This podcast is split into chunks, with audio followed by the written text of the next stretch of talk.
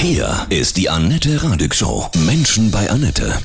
Heute bei mir zu Gast Udo Flachs aus Göttingen. Ja, du hast eine echte Aussteigergeschichte vom ITler zum veganen Käsehersteller. Udo, guten Morgen, grüße dich. Ja, guten Morgen. Warum hattest du die Faxendicke von Computern IT?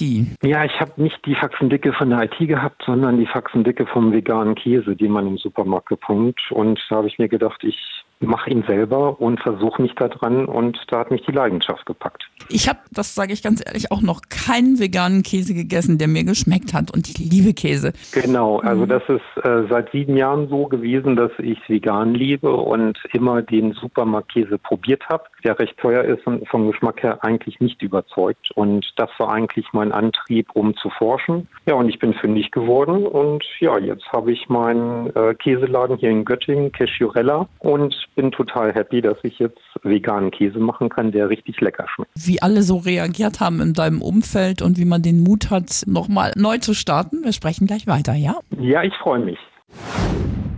Udo Flachs Norbreger aus Göttingen ist heute bei mir. Du hast dich aufgemacht, veganen Käse herzustellen und hast deinen IT-Job, deinen gutgehenden verlassen. Ne? Aus was machst du denn den veganen Käse? Ich nehme dafür Cashewkerne, die mhm. wir Fairtrade einkaufen aus Burkina Faso. Da haben wir eine Kooperative. Die bieten einen absoluten super Grundlage, um die Milch zu ersetzen. Mhm. Von den Proteinen, Fett und Zucker haben die den besten Mix, um einfach die Milch rauszunehmen durch pflanzliche Stoffe zu ersetzen und so, dass die Käsekulturen dementsprechend gut arbeiten können und einen Käse produzieren können. Ist es so, wenn ich jetzt ein Stückchen super feinsten französischen Käse neben deinen veganen Käse nehme, dass das ähnlich schmeckt? Also wenn wir unseren Camembert-Alternative jetzt mal nehmen, mhm. den Bammenbär, den wir haben, wir haben das C durch das V ausgetauscht, der riecht wie Camembert, der schmeckt wie Camembert, der sieht aus wie Camembert. Eigentlich, wenn man nur ganz genau hinschmeckt, noch eine Note von den Cashewkernen drin. Die Kundenrückmeldungen sind so, dass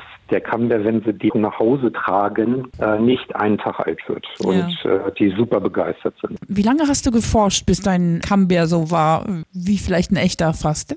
Ein Jahr und äh, drei Monate habe ich jetzt rumgetüftelt mit mhm. den Rezepten. Warum bist du vegan geworden? Aus Tierschutzgründen eigentlich und gesundheitlichen Gründen. Seitdem wir vegan sind, habe ich auch keine Grippe mehr gehabt oder bin irgendwie länger krank gewesen. Also mhm. es hat einen sehr großen gesundheitlichen Aspekt. Viele sagen ja auch Kritiker, wenn man vegan lebt, kommt es zu Mangelerscheinungen. Das ist Quatsch, weil so viele Hochleistungssportler jetzt auf vegan umstellen und Topleistung bringen.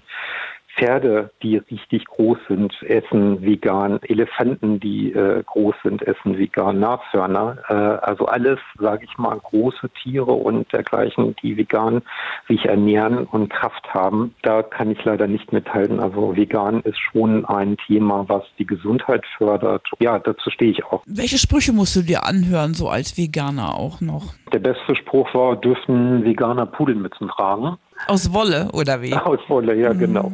Nein, das ist das ist halt einfach auch lustig gemeint. Nein, mhm. also ich muss ehrlich sagen, ich habe kein Problem mit kontroversen Diskussionen, weil ich gehe über den Geschmack und freue mich, wenn ich anderen eine Freude mache über den Geschmack und da habe ich die Probleme nicht, dass ich da so kontrovers angegangen werde, mhm. weil viele, wenn sie probieren, sehr offen sind und sehr bereit sind, dann weiterzugehen. Das heißt, wenn du in deinen Käse beißt, hast du nicht so ein schlechtes Gewissen auch den Tieren gegenüber. Genau. Richtig. Du warst richtig Computerfachmann, erzähl mal. Und dann hast du gesagt, nee, das ist nicht für den Rest meines Lebens mein, meine Berufung. ja, die IT ist nicht schlimm gewesen. Also, die habe ich gern gemacht. Ich bin mhm. SAP-Leiter hier an der UMG gewesen im Universitätsklinikum.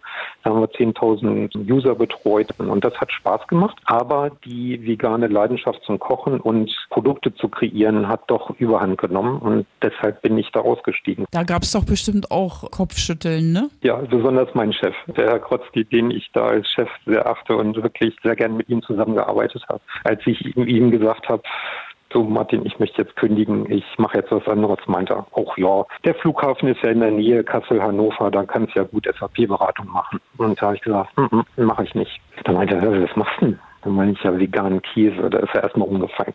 Da war erstmal baff. Die Gesichtszüge sind wirklich entglitten und da konnte er gar nichts mit anfangen. Aber er ist jetzt letztens bei mir im Laden gewesen, hat sich einmal durchprobiert und er meinte, eine super Idee, super spannend. Meinst du, dass so auch so in der Mitte des Lebens ja oft bei vielen Menschen dann nochmal so dieses, dass ein Bewusstseinswandel einsetzt und dass man sagt irgendwie, nee, das kann es jetzt nicht gewesen sein, ich habe noch eine andere Aufgabe. War das bei dir so? Das war so, ja, weil die IT hat mir nicht das gegeben, was der Käse mir gibt jetzt und die Freude, die ich anderen Menschen mache.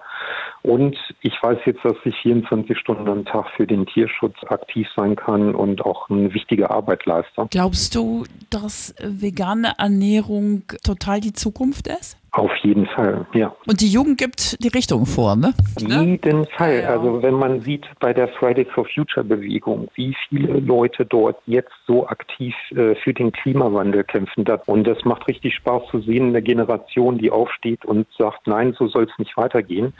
Und aus dieser Gruppe kriege ich ganz viel Feedback, dass sie von heute auf morgen vegan werden. Und also ich denke mal, in diesem Bereich wird es eine sehr große Dynamik geben und die Zahlen als Veganer noch wirklich in die Höhe treiben. Ne? Udo, was kann ich dir Schönes auflegen jetzt für deine Woche? Ja, Jukebox Zero. Ja, Foreigner.